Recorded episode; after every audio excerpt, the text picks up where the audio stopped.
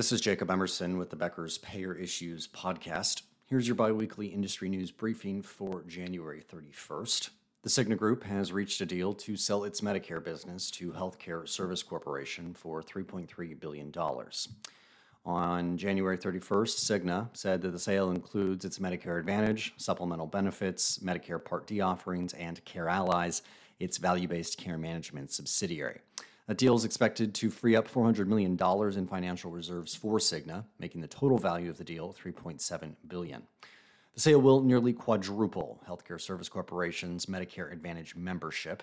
HCSC, which operates Blue Cross Blue Shield affiliates in Illinois, Texas, New Mexico, Oklahoma, and Montana, had about 217 217,000 Medicare Advantage members as of this January. Cigna has nearly 600,000 MA members, which is a small share of its 19 million insurance members in total. The company also has 450,000 Medicare supplement members and 2.5 million Part D plans. CEO David Cordani said, though the company's leadership believes Medicare remains an attractive segment of the healthcare market, the Medicare business requires resources disproportionate to its size in the company. Well, two large insurers based in Oakland, California, are implementing tougher security measures in response to rising crime in the city's downtown.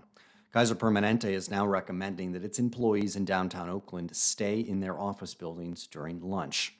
The memo sent to employees was prompted by street robberies of workers who left the office to get lunch. The company also requested that workers not based in Oakland avoid hosting meetings in its downtown offices. Kaiser is the city's largest employer. In a statement to Becker's, the company said in response to the current wave of armed robberies, vehicle theft, and related crimes affecting the entire Oakland community, we continue to provide guidance to keep our people as safe as possible. Kaiser is committed to ensuring the safety and security of our employees and physicians across all of our locations. In Oakland last year, violent crime increased 21% year over year, robberies rose 38%, and burglaries 23%. Blue Shield of California, also headquartered in Oakland, is providing employees with ride sharing services, paid parking, and private security in response to the safety concerns The company told Becker's that it recognizes the public safety challenges in the city and it is committed to fully imp- supporting its employees' safety. Blue Shield employees are asked to come to the office at least twice a month and executives once a week. Well, open enrollment for the ACA exchanges is finished in most states, and a record 21.3 million people are now enrolled. That's a 30% increase year over year, or 5 million additional people. Federal premium subsidies drove that enrollment growth, along with Medicaid redeterminations. West Virginia recorded the highest rate of enrollment growth between 2023 and this year, while Maine and Washington, D.C. reported declining enrollment. Uh, the biggest states seeing the biggest growth, West Virginia is up 80% year over year, Louisiana up 76%, Ohio 62%, Indiana 60%, and Tennessee 59%.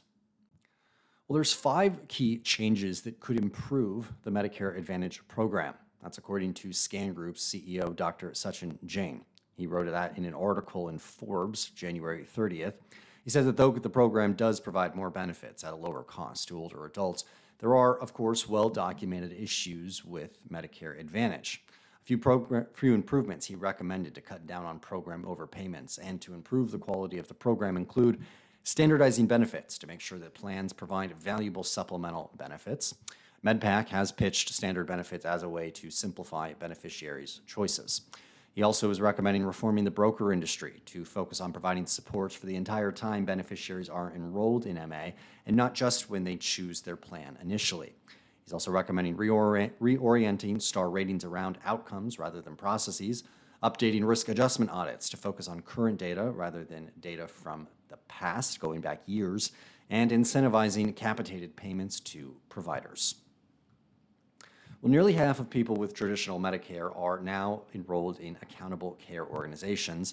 CMS said that January 29th. The agency said that 50 new ACOs joined the Medicare Shared Savings Program, the largest ACO model that CMS offers. There are now 480 ACOs participating in shared savings and another 245 participating in ACO Reach and Kidney Care Choices.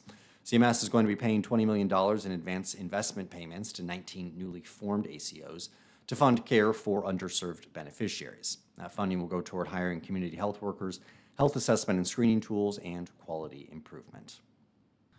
Well, a bipartisan group of lawmakers is urging CMS to maintain payment and policy stability within Medicare Advantage. In a letter to CMS, CMS Administrator Chiquita Brooks LaSure, the group of 60 senators asked the agency to consider the ongoing implementation of program reforms finalized last year and provide stability for the Medicare Advantage program in 2025. CMS is phasing in rate adjustment changes over the next three years, starting this year. Insurers have maintained the changes amount to a funding cut, while CMS says the payments are a slight bump in pay. The agency is expected to announce its rate notice for 2025 in the coming weeks. The lawmakers wrote they look forward to working with the agency in tamping down deceptive marketing practices and improving prior authorization and transparency within the program.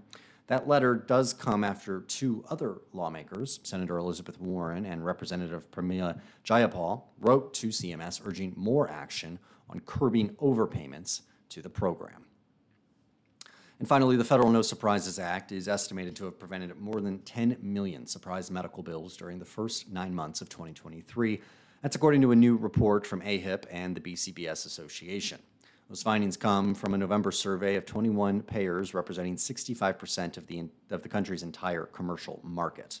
During the first three quarters of last year, there were an estimated 10.1 million no Surprises Act eligible claims. That represents about 0.7% of all commercial claims processed by insurers. The majority of eligible claims were resolved through an initial payment as required by federal law. Fewer than a quarter of eligible claims entered the law's 30 day open negotiation process. Of those that did, 73% were resolved without initiating the independent dispute resolution process. For almost 80% of eligible claims resolved without the dispute resolution process, providers accepted the initial payment offered by insurers. If you like the latest health insurance industry news delivered straight to your inbox every morning, subscribe to the Becker's Payer Issues e newsletter on our website at beckerspayer.com.